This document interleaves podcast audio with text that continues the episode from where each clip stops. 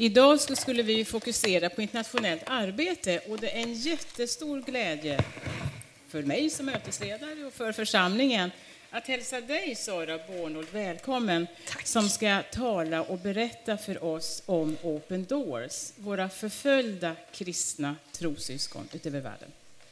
Varsågod. Tack så mycket. Och tack för att jag får komma hit idag. Det är en stor förmån både för mig och för oss att få komma och vara med här under missions, missionsdagen. Och det jag kommer göra idag är att berätta lite kort om vad Open Doors är för någonting. Eh, Vår historia, hur förföljelsen mot kristna ser ut idag och vad vi kan göra för de som förföljs för sin tro. Eh, och jag kommer också sluta med att lite vad vi kan lära oss från den som förföljs för sin tro. Och innan vi går in på Open Doors historia så ska jag berätta er, för då kan vi byta bild. så ska jag berätta för er om Alima från Jemen. Och Open Doors är för dig som inte alls känner till organisationen, organisation som eh, arbetar för att hjälpa kristna som förföljs för sin tro på Jesus. Eh, och Alima och hennes make Mohammed är från Jemen. Ett land där, eh, som kanske inte så ofta syns i rubrikerna, men när det gör det så är det ofta på grund av al-Qaida, inbördeskriget, eh, Saudiarabiens militära operationer i landet och folket lider. Av 29 miljoner invånare så räknar man med att ett par tusen är kristna. Och när man träffar Alima så kan man inte se på henne att hon är kristen. Eh, utan hon har sjal, precis som alla kvinnor har i Jemen, eh, och döljer sig. Och ingen kristen kvinna i Jemen skulle offentligt visa att de är Jesu efterföljare. Det är alldeles för farligt. Och eh, Jemen ligger på plats fem på World Watch List, som är den lista som, där vi listar de 50 värsta länderna för kristna att leva i. Eh, och kyrkan består av en inhemsk kristen gemenskap med konvertiter från en muslimsk bakgrund. Och alla kristna måste leva ut sin tro i hemlighet. Och hennes make Muhammad fick för 20 år sedan på ett mirakulöst sätt tag på en bibel. Och han började läsa den här bibeln i smyg han hade den gömd utomhus för att ingen skulle komma på honom. Och eh, inser att, eh, kommer till tro, övertygad om att han är den enda kristna i hela Jemen.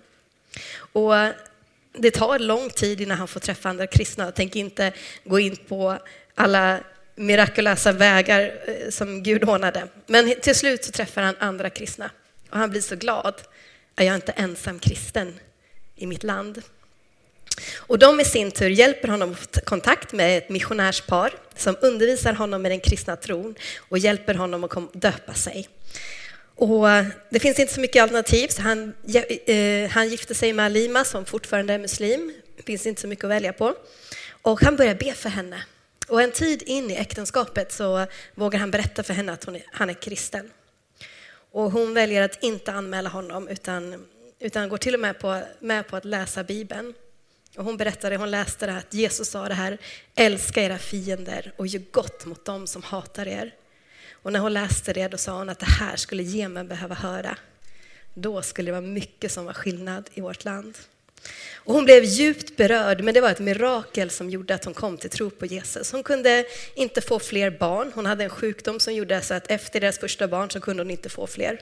Och så sa hon till Jesus, Jesus, om du ger mig ett till barn så lovar jag att både följa dig och tro på dig. Och inom en månad så var hon gravid. Och på sjukhuset så tog läkarna testet tre gånger innan de insåg att det inte var fel på testet, för de visste ju att hon kan inte bli gravid.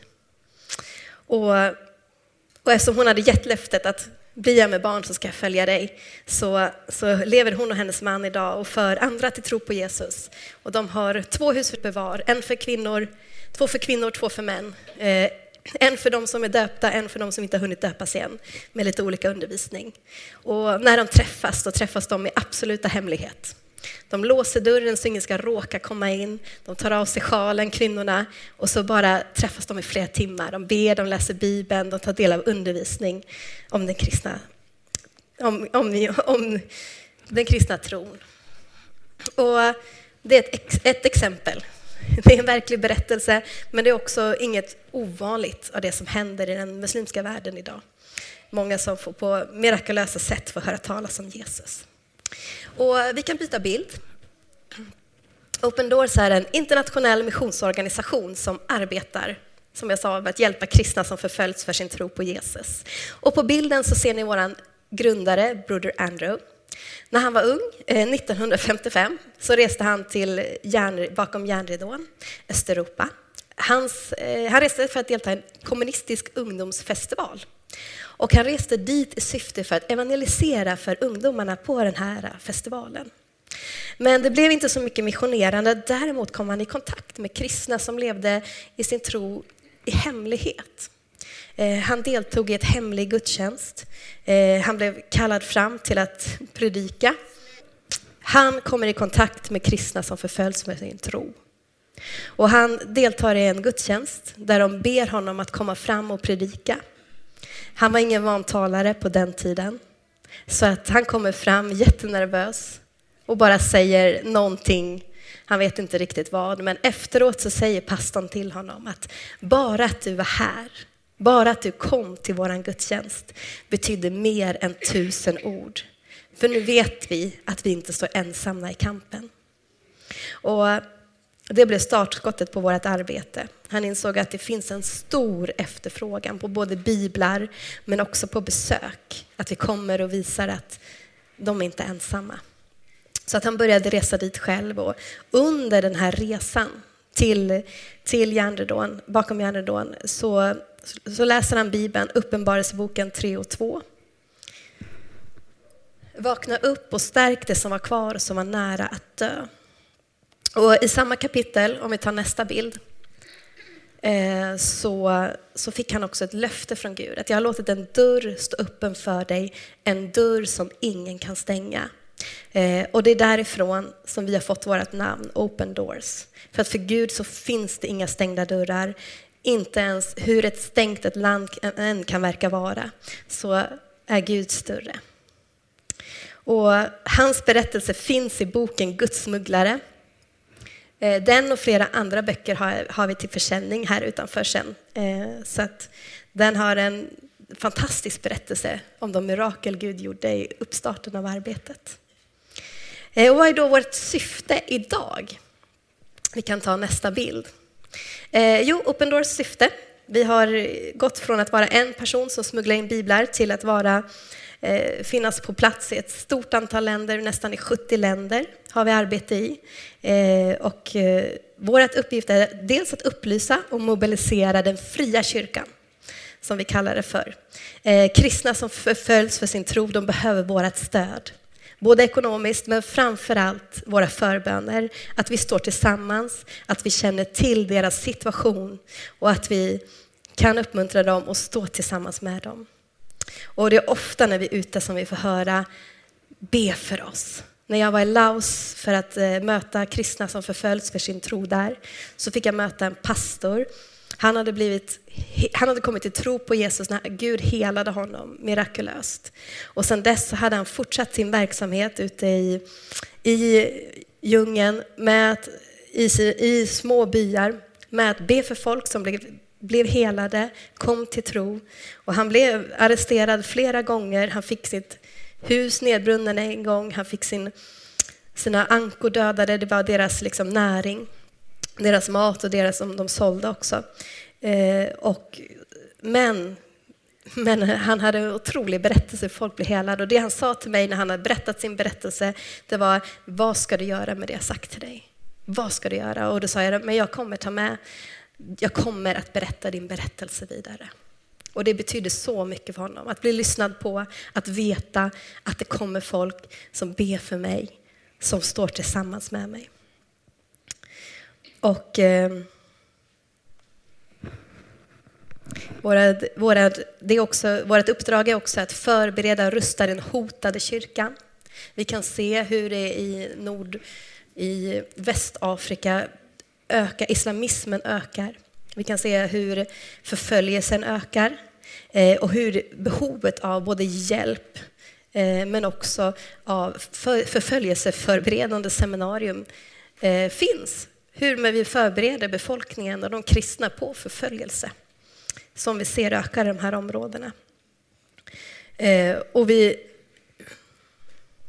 vårt, vårt uppdrag är också att stärka och utrusta den förföljda kyrkan och det är väl det viktigaste egentligen det vi gör. Att möta dem som lever under extrem förföljelse, att stå tillsammans med dem och det kan röra sig om allt från nödhjälp till förbön till att eh, hjälpa dem med biblar och kristen litteratur och annat. Eh, och innan vi går in på det då ska jag berätta lite om hur förföljelsen ser ut i världen idag. Och då kan vi ta nästa bild. Och det är, varje år så, så ger vi ut World Watch List där vi, där vi listar de 50 länder där förföljelsen mot kristna är som störst. Och det är den enda årliga undersökningen som görs av, av, som kartlägger förföljelsen mot kristna. Och vi har gett ut listan sedan 1993.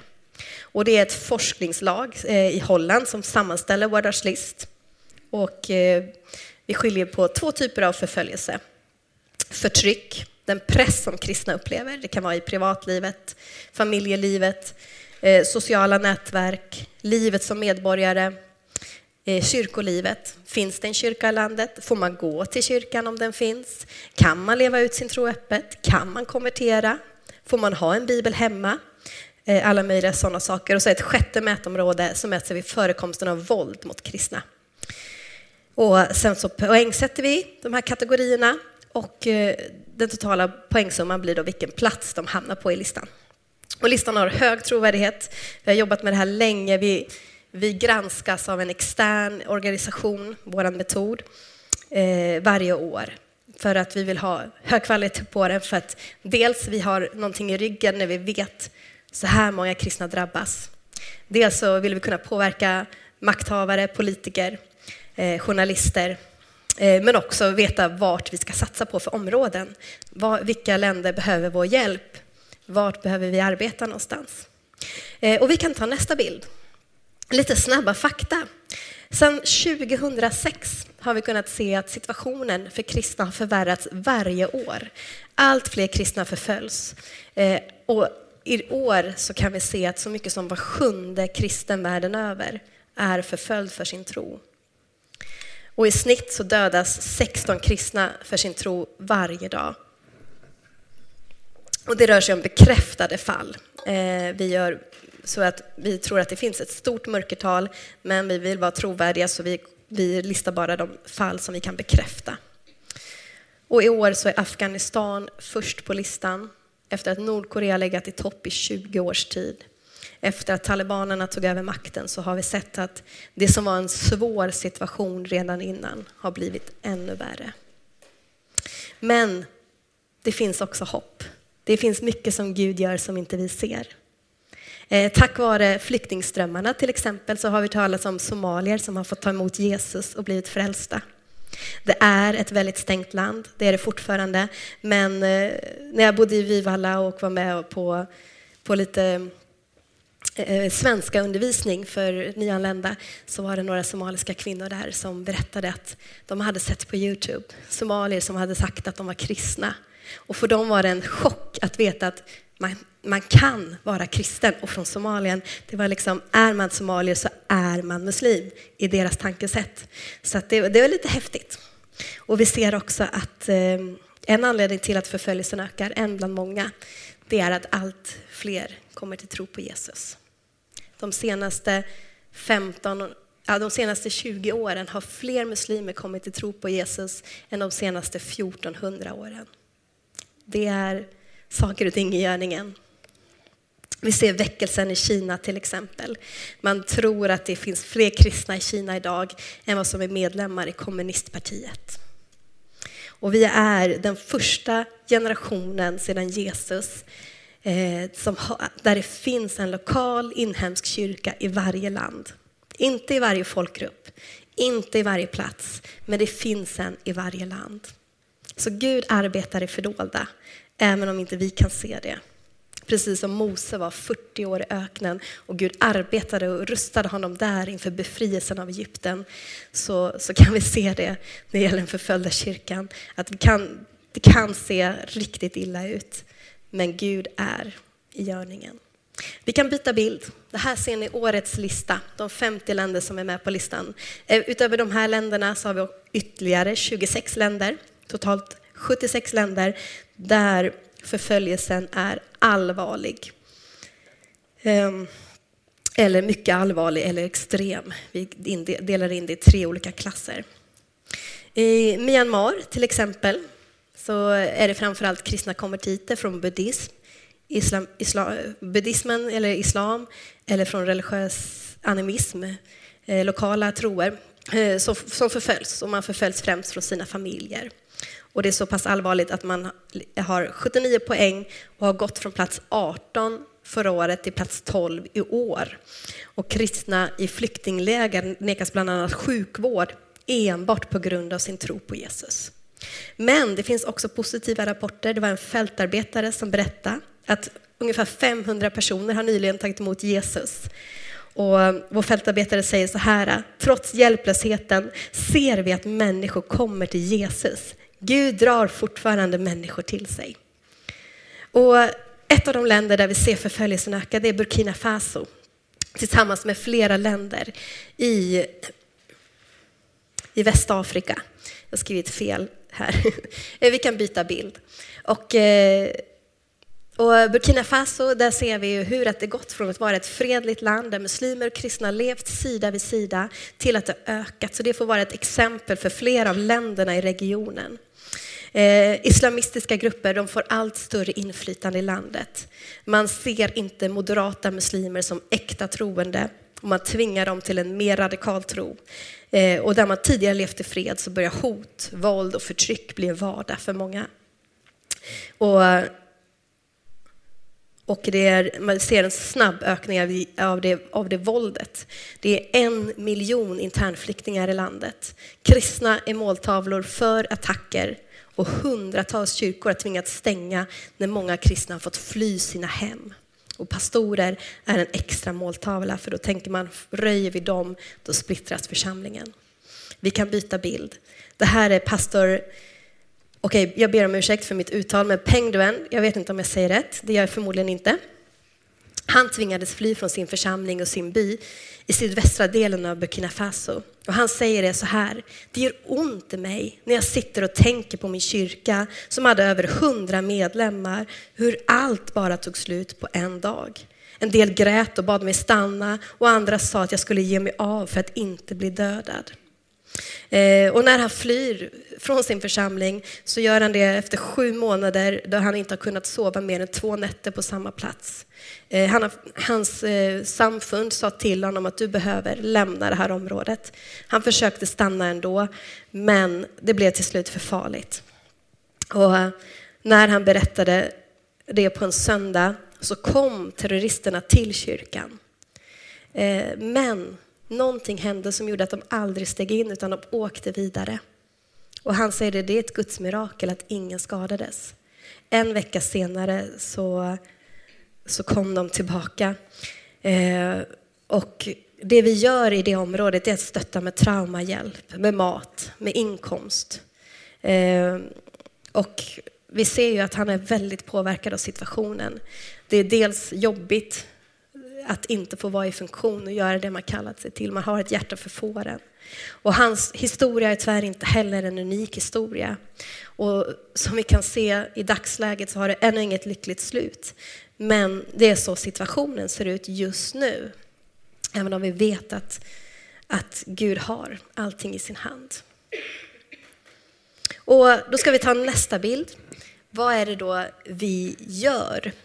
Vad gör Open Doors? Dels så förmedlar vi biblar till platser där den är svår eller förbjuden.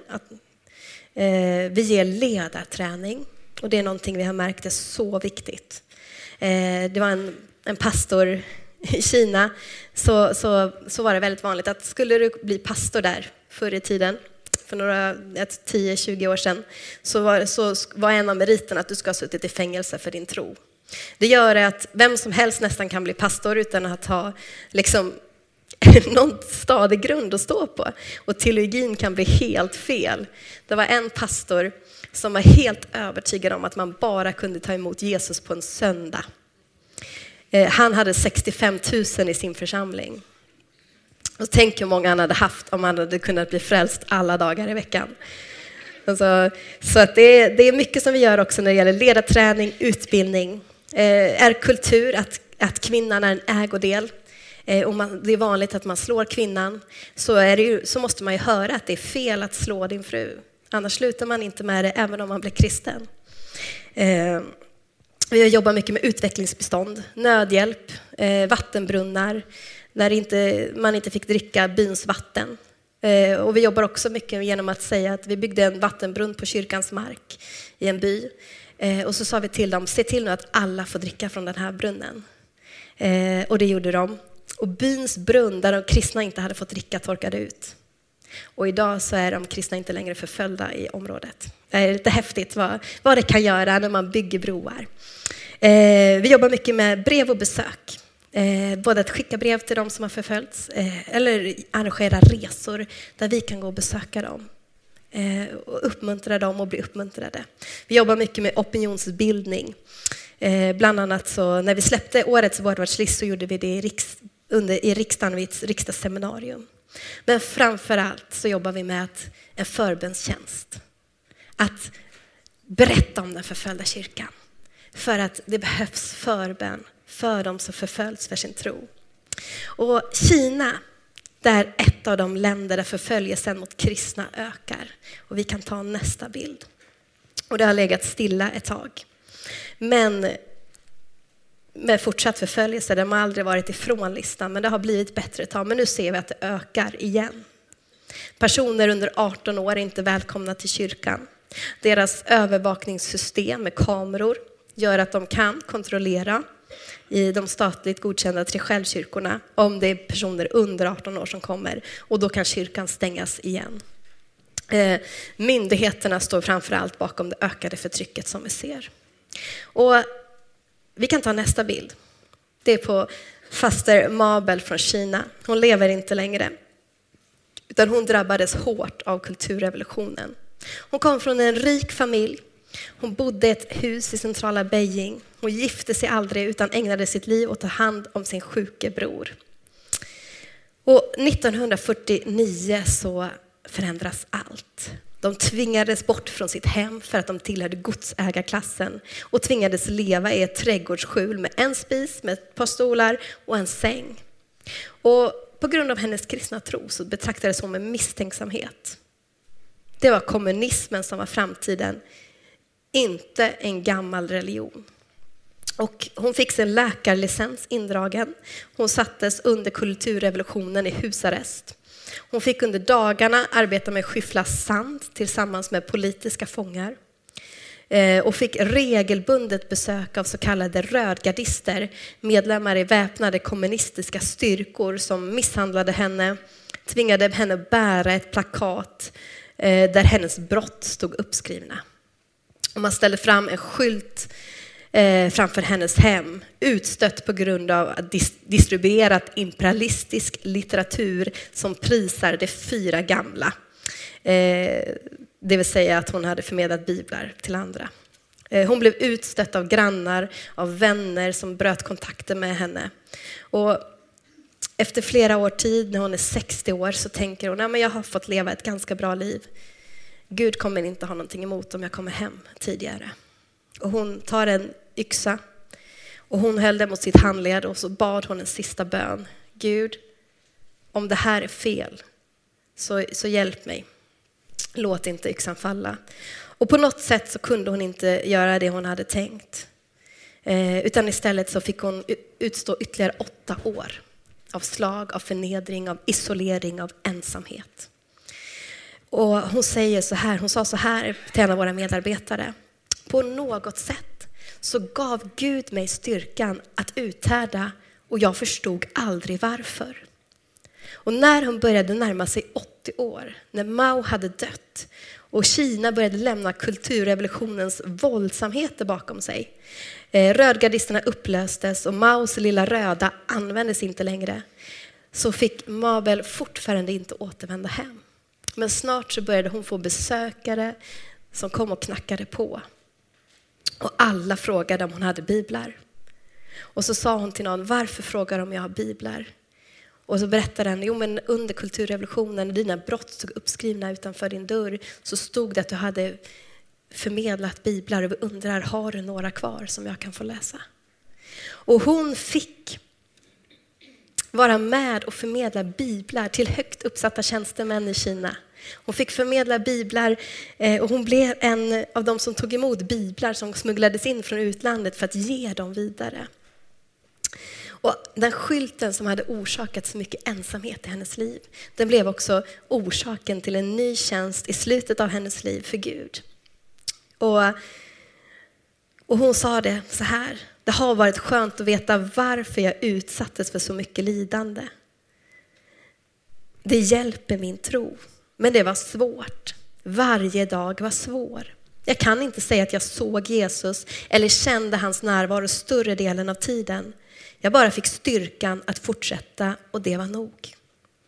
Jag tycker det är så talande när hon säger det. Jag fick styrkan att fortsätta och det var nog. Och det var någon som sa det, en man från Kina, en pastor. Han sa att, att ni i väst, ni vill gärna höra berättelsen om mirakel, om fängelsedörrar som öppnar sig. Och det stämmer, det vill vi höra. Men av varje mirakel som ni får höra så finns det tusen berättelser om uthållighet. Och får ni inte med er den bilden, då har ni inte förstått situationen. Så är det någonting som den förföljda kyrkan kan lära oss, det är någonting som faster Mabels liv berättar för oss, då är det om uthållighet. Och, och, vi kan också se, det är flera i Kina som är övertygade om att den väckelsen vi ser i Kina idag, den beror till stor del tack vare Mao. Det, och det, det man menar då, det är att han lärde folk att tillbe en gud, sig själv. Men han dog och visade sig att han var inte Gud. Men han hade lärt alla att läsa Maus lilla röda, att, att tillbe en person som skulle vara deras frälsare, inte massa gudar. Så när folk då kom och berättade evangeliet så sa folk, ja men det här tror vi på, det här är precis vad Mao har berättat om, en frälsare som ska komma. Och, och, och fältet var helt öppet. Det var ett helvete för dem som fick gå igenom förföljelsen under kulturrevolutionen. Det var svårt att förstå varför och det var ingenting som Gud satte. Det var inte Guds plan. Men han tog och använde situationen till sitt bästa.